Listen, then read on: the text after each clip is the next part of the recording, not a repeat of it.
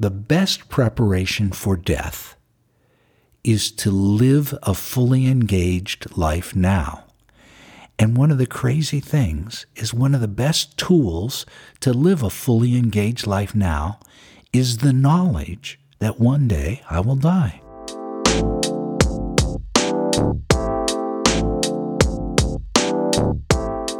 This is Diary of a Nation. I'm your host, Christina Zlotnick.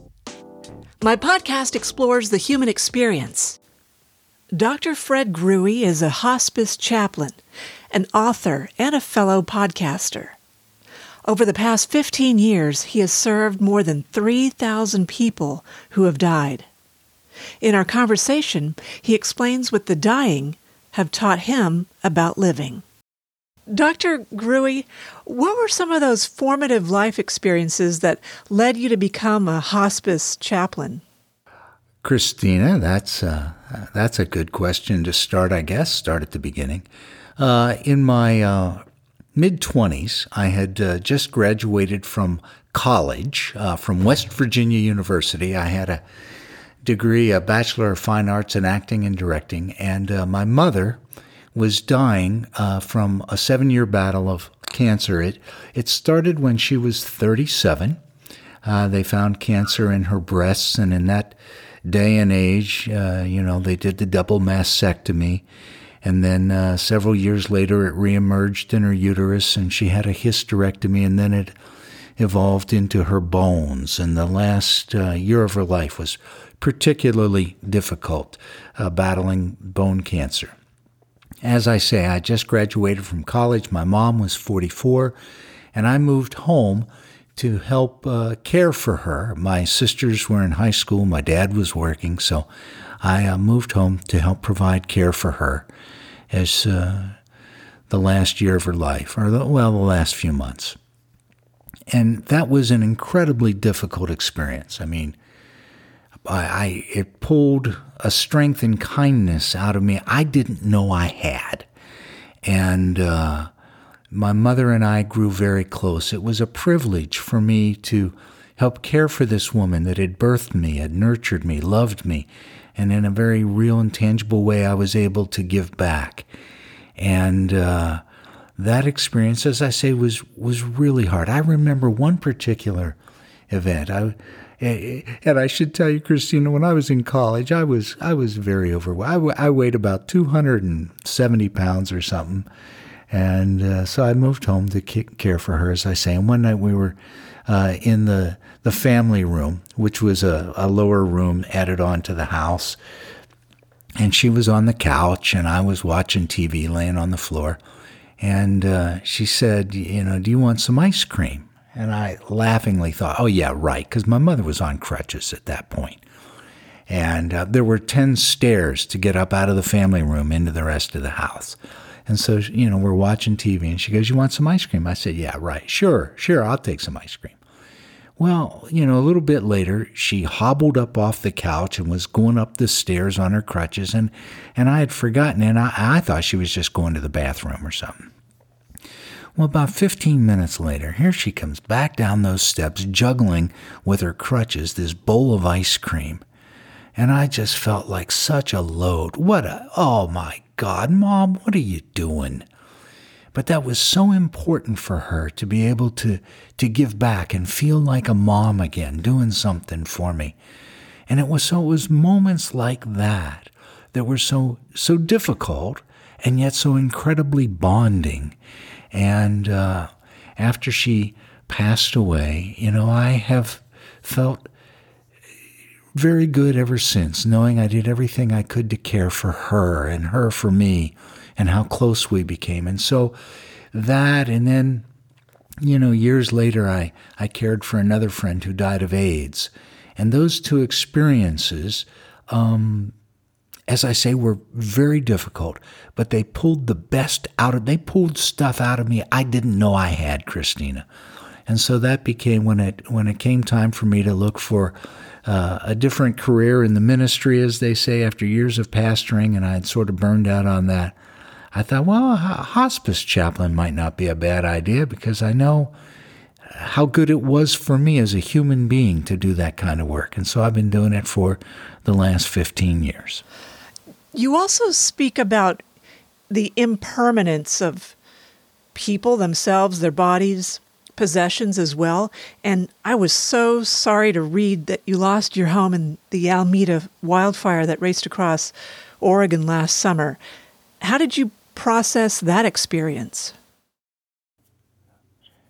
Well, Christine, I don't know that I have. I mean, I'm still in the process of that because right now, actually, we're uh, beginning to looking to, to buy a place to move into, and it has brought up all those feelings. But that, uh, you know, it's one of those things. I, I think when people, you do a certain kind of work and, and you're dealing with it from one side, I guess, of the emotion, and then when it's you, it's like everything you learn just goes right out the window.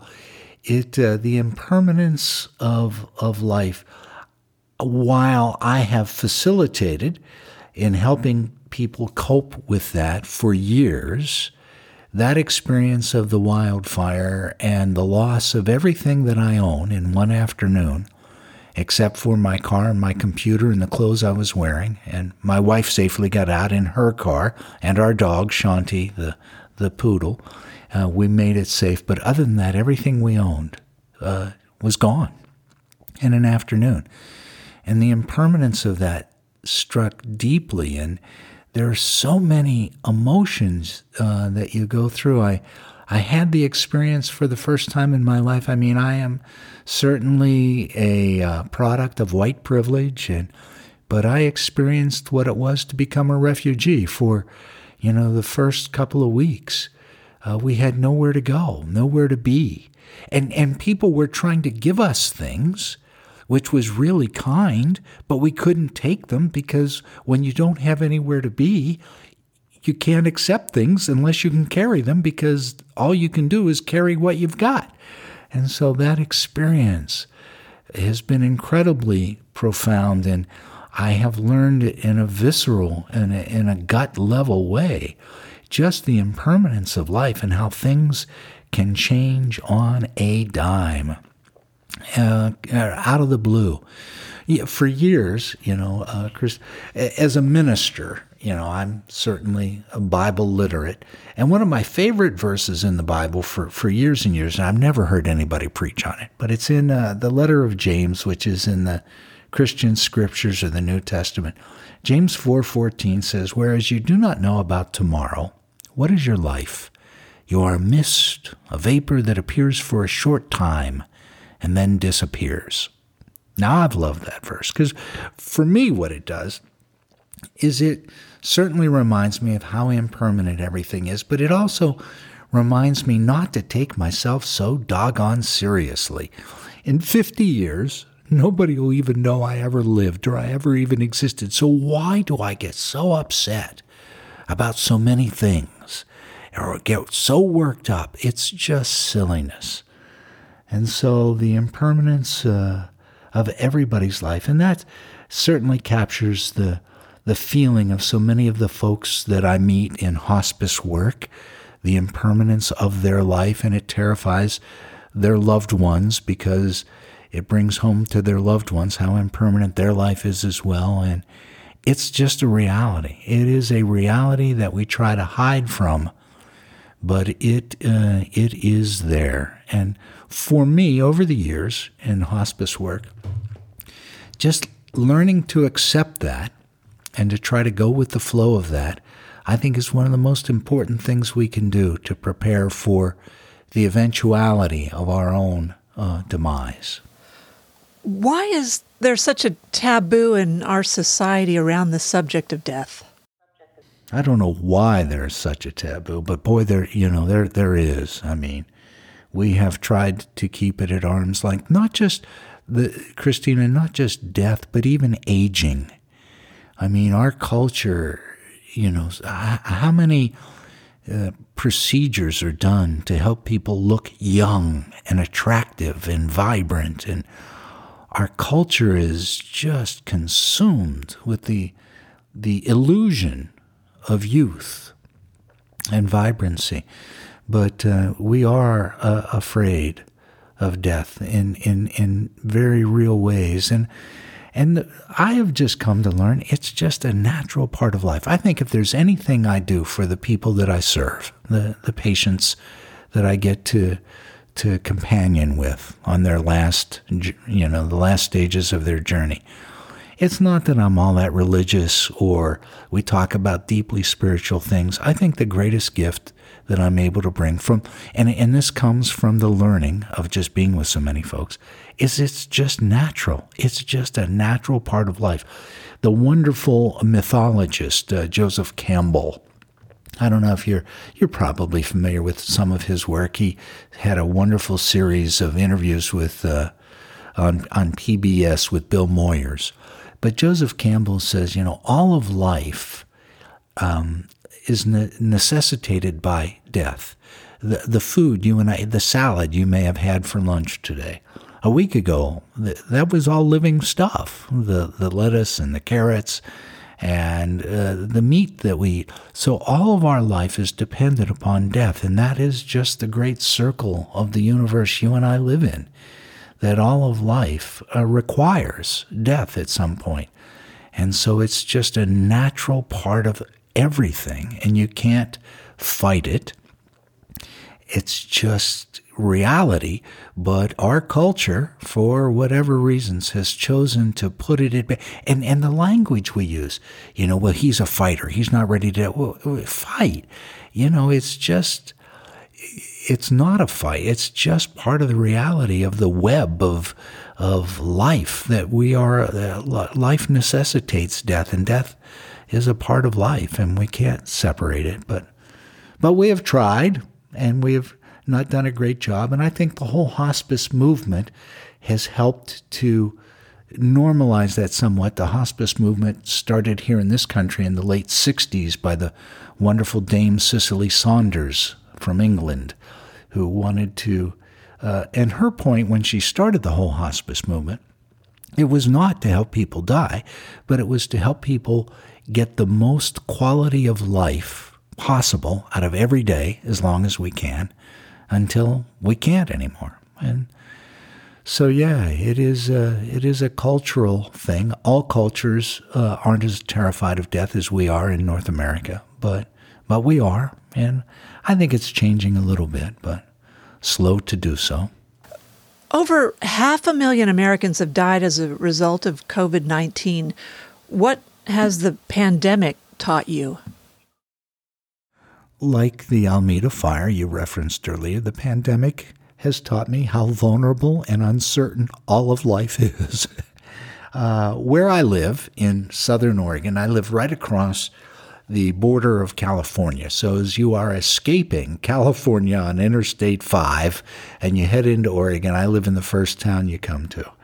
And so this is somewhat of a rural area where I live. We're, we're about five miles south of uh, Portland and five miles north of the Bay Area, San Francisco and Oakland and that. So we're sort of in the middle of nowhere. and uh, so we have not been terribly hard hit by the pandemic.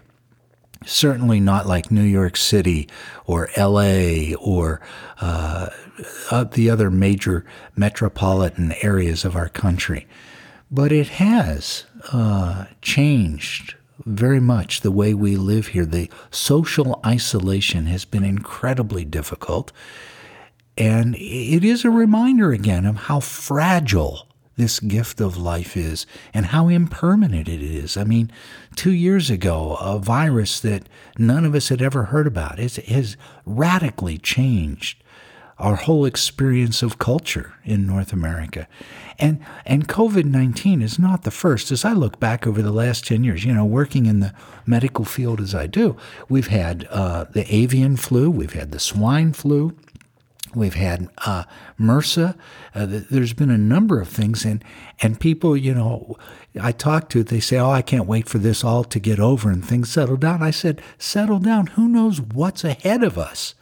It's COVID nineteen now. Who knows what's coming down the pipeline that uh, we will have yet to experience?" And just constant reminders of how fragile and impermanent life is. And the lesson for me, and Christina, this is the biggest thing I've learned out of all the years I've been doing this go live large now while you can, because tomorrow is promised to none of us. And so the best preparation, I call it the, the dying well paradox. The best preparation for death is to live a fully engaged life now. And one of the crazy things is one of the best tools to live a fully engaged life now is the knowledge that one day I will die. I was born in Germany to a Protestant mother, a Lutheran in the tradition of Martin Luther. In college, I converted to Catholicism. After college, when I met my future husband, I converted to Judaism. And today I'm a Reformed Jew, but I'm fairly agnostic. At my core, I would say I'm really simply a humanist. And that's the basis for my struggle with organized religion, especially the more conservative and orthodox practices. You yourself were an evangelical preacher before you became a hospice chaplain. How do you help people who don't necessarily share your religious beliefs appreciate what religion has to offer? Wow. You know, you and I remarkably have a lot of uh, similarities. My, uh, I grew up in a Catholic family. My mother was Jewish by birth, uh, not religiously so. Uh, my mother and grandmother were always afraid if anybody found out they were Jewish that they would be marginalized or um, profiled or whatever. So they didn't want anybody to know. So they were not uh, religiously uh, Jewish. And I know there are, I've met many Jewish folks in my own life that have had a similar background, you know, family growing up. But anyway, my mother converted to Catholicism when I was two, and then I became a. Uh, so I was raised Catholic and became a, got involved in the Catholic uh, charismatic renewal, and then became a Pentecostal charismatic minister for many years. And for the last, uh, oh, I guess 15, 20 years, I've been a, a member of the United Church of Christ, which is a liberal mainline denomination group. So so I have a, a, varied background as well. Many of the folks, Christina, that I meet are not religious at all. Particularly, Oregon is one of the most unchurched states in the country, and particularly in hospice work. If, if someone's already deeply connected with a faith community, they don't want the chaplain because they're supported by their own group, and, and that's fine. I mean, they they have their own minister or imam or a rabbi or, or teacher whatever to support them, and that's great. So many, many of the people that I meet uh, are not affiliated with any particular kind of faith community. And I have, I'm, I'm somewhat of a religiaholic myself. I've, I've studied uh, quite a bit of, of Buddhism and Taoism. Uh, I know a lot of the uh, Protestant uh, Christian denominations. I, I, know a lot of uh, those that I've studied, and uh, certainly Catholicism and Judaism. I'm, I'm not as uh, literate on uh, Islam, but in my study of all these different faiths and religions, I think the main point, the best that religion has to offer, when it's really doing its job, when religion is at its finest, it's helping us all become more compassionate and wise and finding a sense of equanimity or peace and acceptance about the reality around us. That's for me when religion's at its best. And I think one of the things all of the major faith traditions try to do is explain or give context to, this experience of death what it is, why it is, what happens afterwards. I mean, that's one of the functions that we expect of religion to give us answers for this great mystery that we will all encounter. And when it's not, when it's destructive, it can just work people up into a frenzy and, and make them afraid. And I think that's uh, a failing when religion is not uh, doing what it uh, could do and should do. And when, and, and this is often not the case of the religious leaders, the, the great founders of the traditions, the Buddha, Jesus, Moses, uh, uh, uh, Muhammad.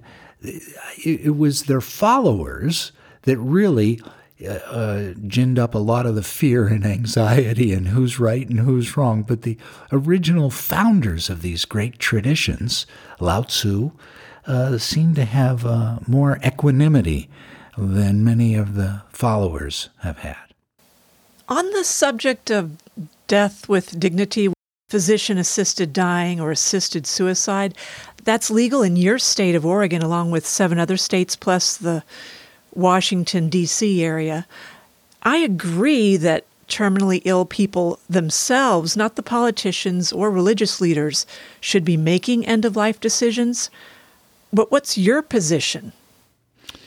Well, Christina, that's a very important question, and you could get me fired with that question. I work, to give you some context, I work for a very, very large Catholic health system, Providence Health System, here in the Northwest, or the West really now, has about 120,000 employees. It's either the third or fifth largest system in the country.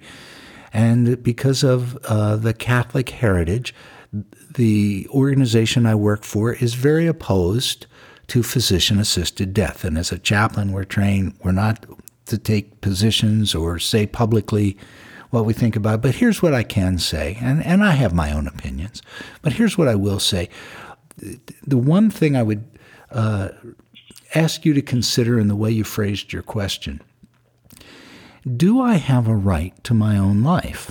Do I have a right to end my own life? And I would say that is uh, a result of the deep, what I would call heresy of individualism that we have propagated in our culture. We talked earlier about how our culture is terrified of death. I think another thing our culture has done that is not all that helpful is propagated this whole idea that I'm an individual, I'm in charge of my own damn life, and nobody can tell me what to do as a person of faith, and, and, my faith centers on the, the book of the Bible, there's nothing in the Bible at all that is um, positive about the idea of individualism. There's not one verse in the Bible. I've read the thing through cover to cover at least six times, portions of it hundreds, and there's not one verse in the Bible anywhere that is supportive of the idea of individualism.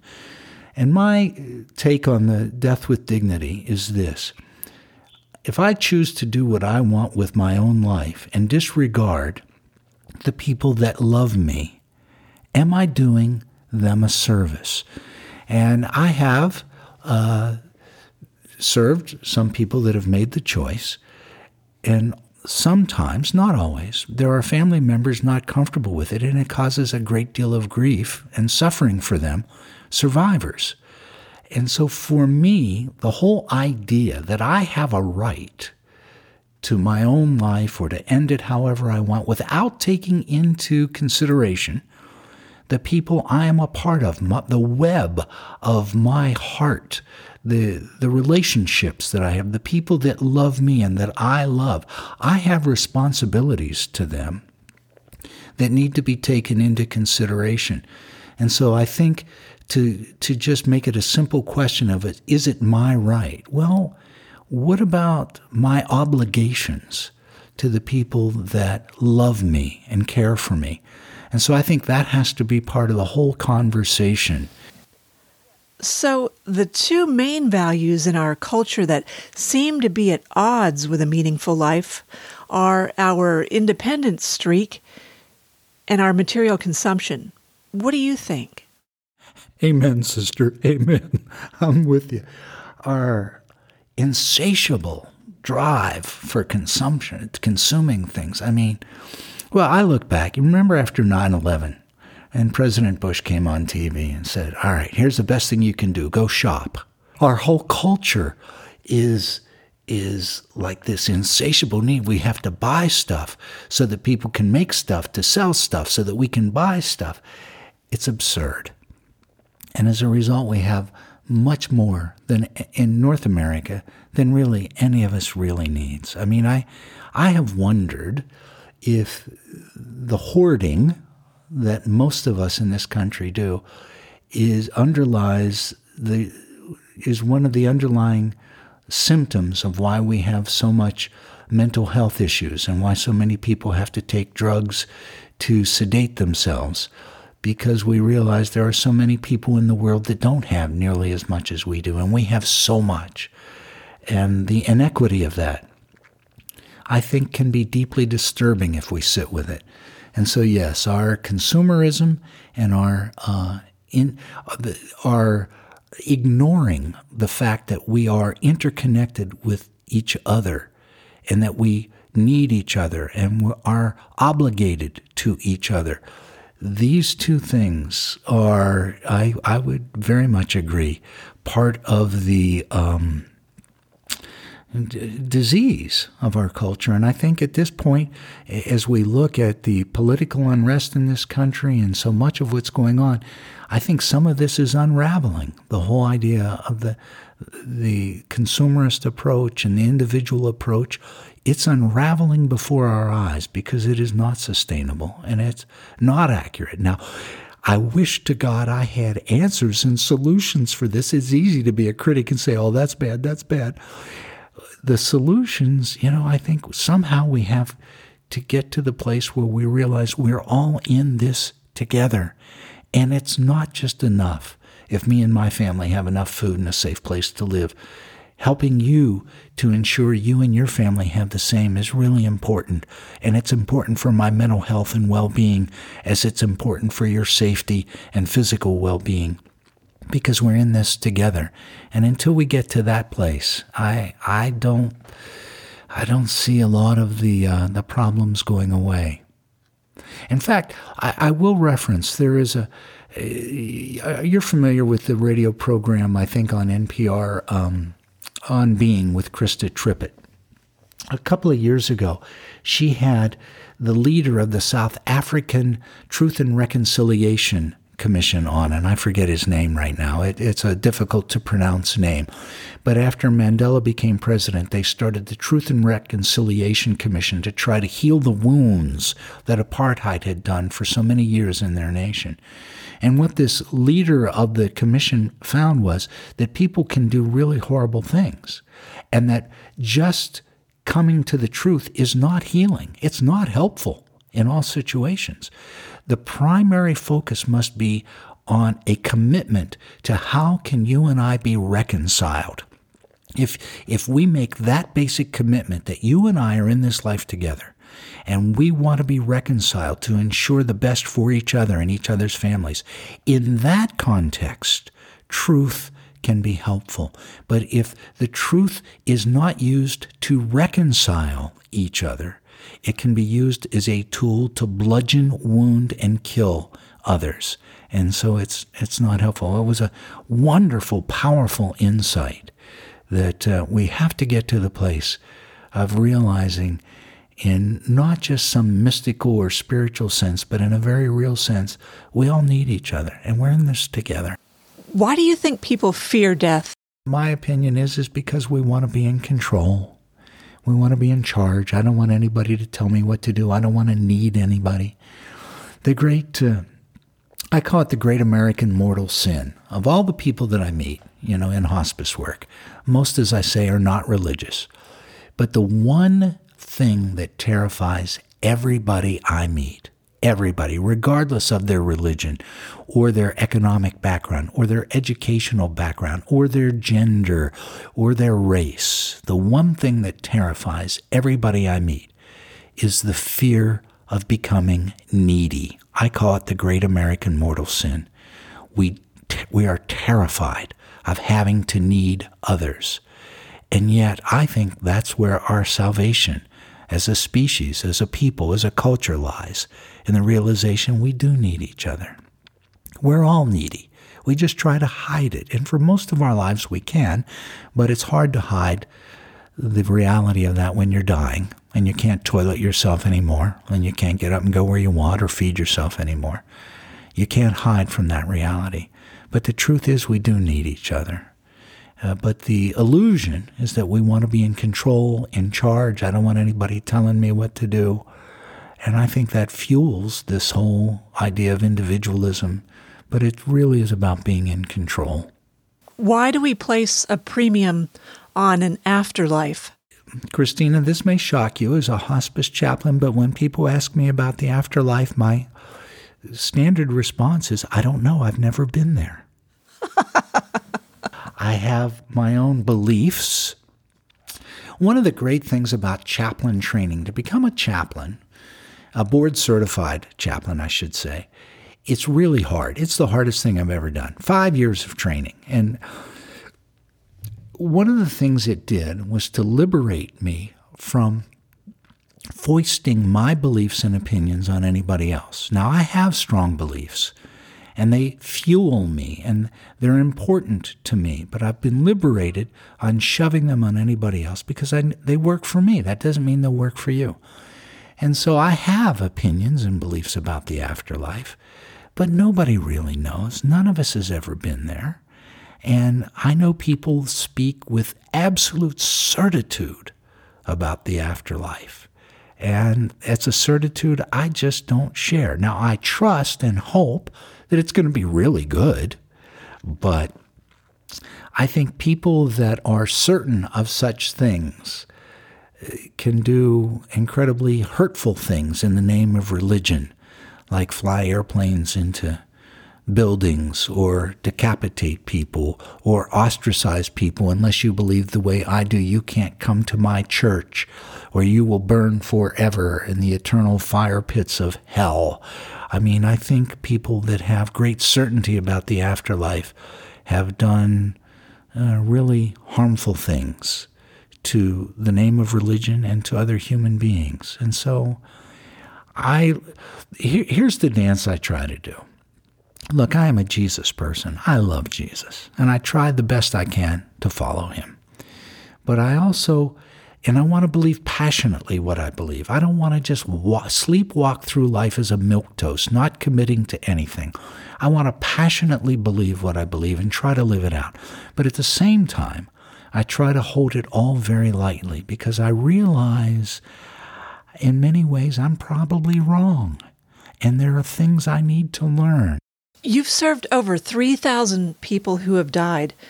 What have the dying taught you about living? That's a great question, and that's why I wrote my first book, What the Dying Have Taught Me About Living. So that's kudos to you for allowing me to give a shameless plug.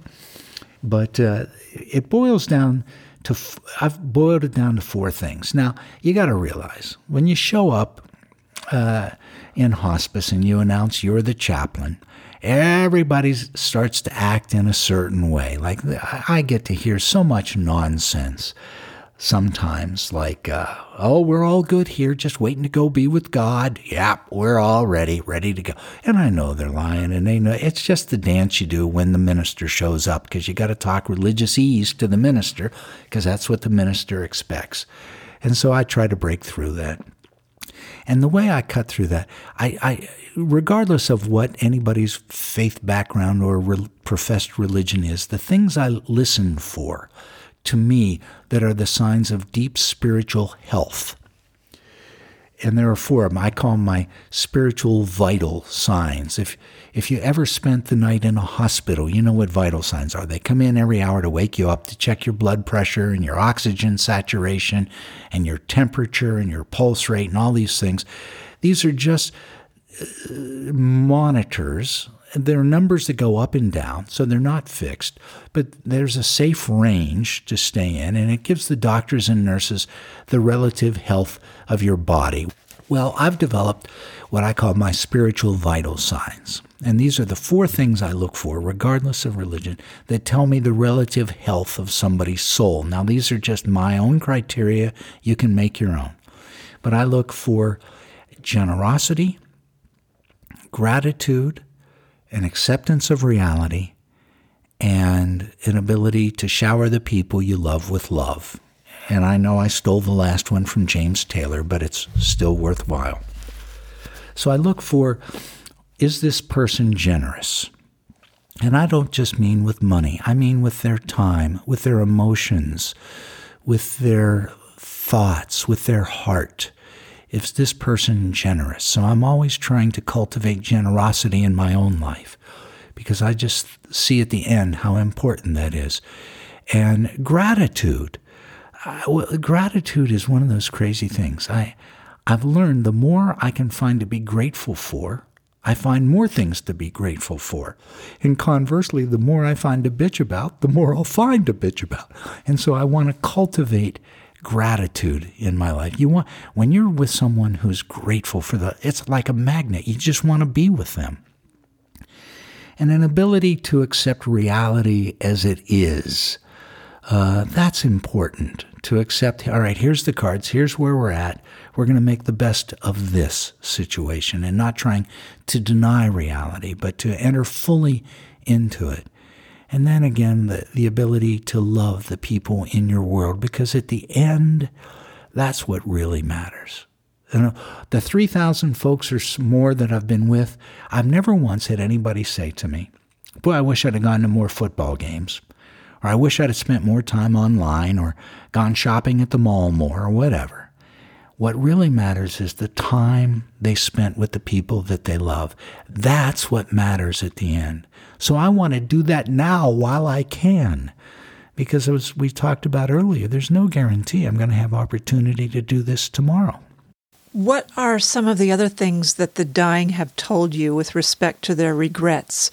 I think the, the other the other biggie is uh, unforgiveness. You know, carrying grudges when you when you come to the end, you just realize how silly all that is. There's Anne Lamott is a writer I really enjoy very much, and she's got a great line. Unforgiveness is like drinking rat poison, hoping the rat will die. And our inability to forgive those that have wounded us uh, truncates our ability to live. But I met this lady who was a vibrant. She she was tall and thin and had a voice like a laugh like Phyllis Diller, and she was so full of life. And in our uh, first meeting, she asked me. She says, uh, "How do you get over forgiveness? How do you how do you forgive somebody, or how do you how do you get over the pain of that?" And I looked at her and said, "Well, you're not going to like what I tell you." She goes, "Go ahead, tell me what, whatever. How do I get over this pain?" I said, "You got to forgive them." And she goes, You're right. I don't like your answer. But as I learned her story, she had grown up, uh, she had idolized her father. Her father was a wonderful man who she just adored. Her mother died at an early age, her father remarried, and uh, her stepmother was not kind to her and stole her father's affections, which was just awful. In fact, my friend that I was serving, who was dying, admitted to me at one point when her stepmother died, my friend went and actually peed on her grave. she was so angry with her. As she not only stole her father's affections, but all of his money and the inheritance she was supposed to receive, the stepmother got. And so it was incredibly painful. And uh, she just couldn't seem to get past that. And then one day, and and she was one of the people that never called for me to come visit her. I would always call every couple of weeks, "Hey, you up for a visit?" And she would let me know if she was into it or not. But one time she called and she said, "You need to come out here." I said, "Okay." So I went out to see her, and she just looked at me and she said, "Your advice is right." I said, "What do you mean?" She said, "I have found so much peace." Since forgiving my stepmother. Now, I don't know how she did it, but in some way, somehow she did that. And it uh, profoundly affected her remaining months of life in, in a good way. And so that's it's a big deal. Learning learning how to forgive is really important. Talk a little bit about people who go through the motions in life they're basically on autopilot and they're not really living. You read about the Buddhists who come to Satori or an awakening, or Christians who are born again and have this incredible experience, or whatever, you know. I, those seasons last for a while, but then we fall back asleep or we get back. It's not like once you get there, now it's done for good and you just live the perfect life. So we go through seasons of this where you have an awakening or you realize this deep truth and it liberates you in so many ways. But then life creeps back in and the bills need to be paid and you got to clean up after your dog when he soils in the neighbor's lawn and you got traffic to deal with and emails from people that are bugging you, you know, all that.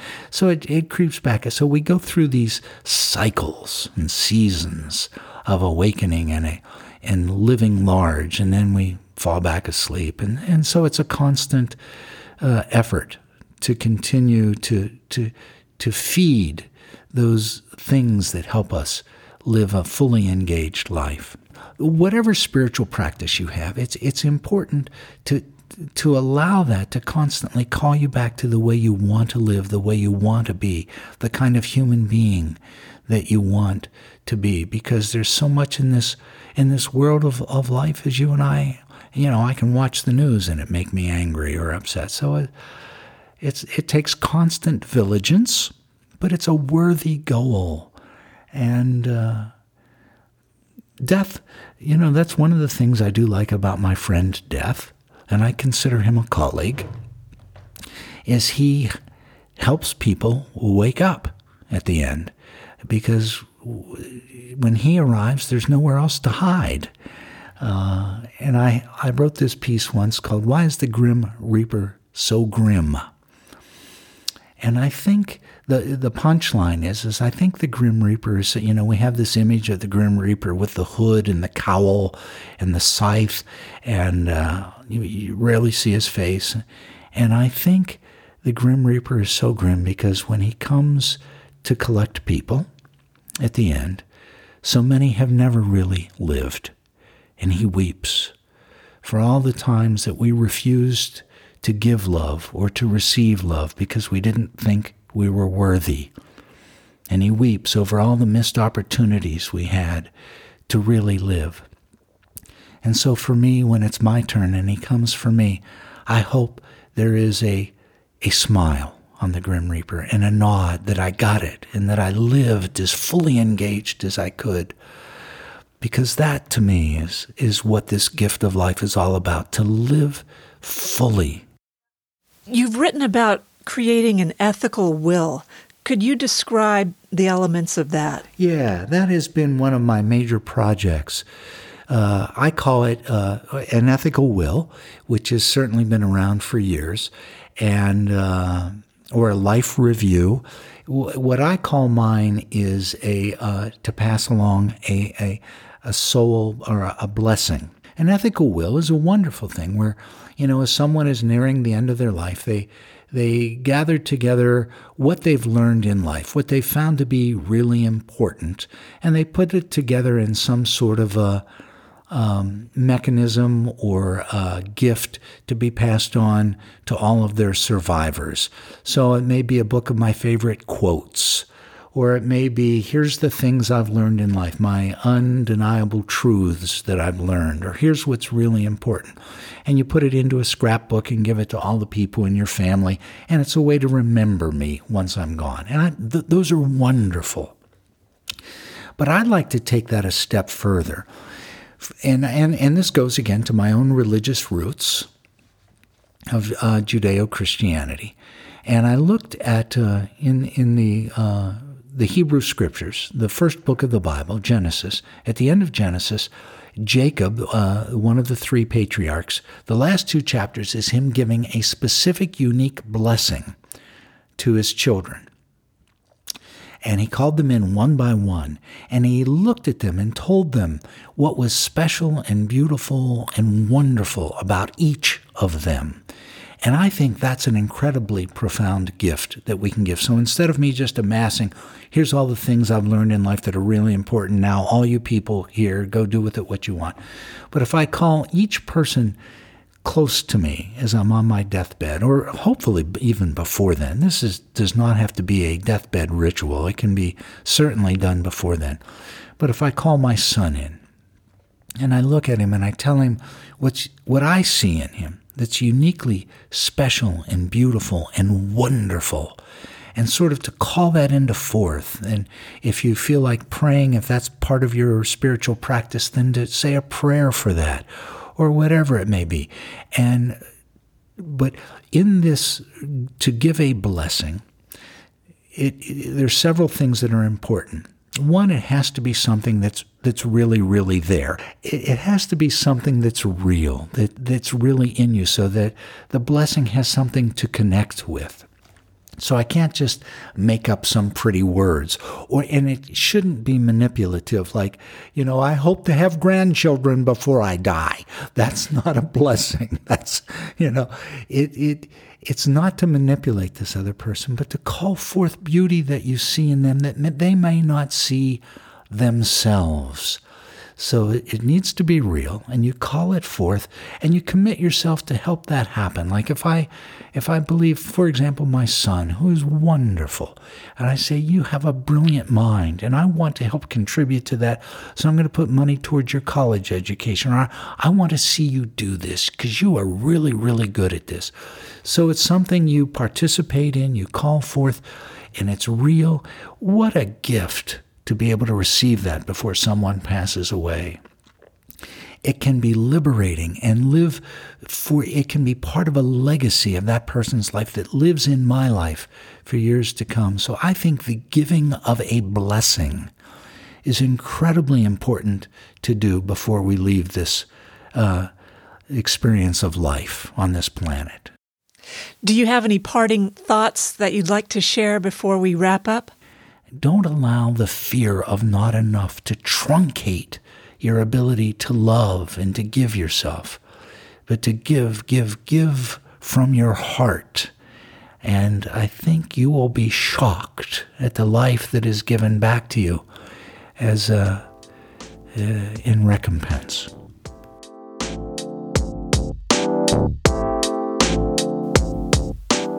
Dr. Grewe is a podcaster and the author of two books. Links are provided in the show notes for this episode. If you would like to create your own ethical will by sharing your life story, let me know. I'm happy to record an interview at no charge. You can reach me on social media at Diary of a Nation or send an email to diaryofanation at gmail.com.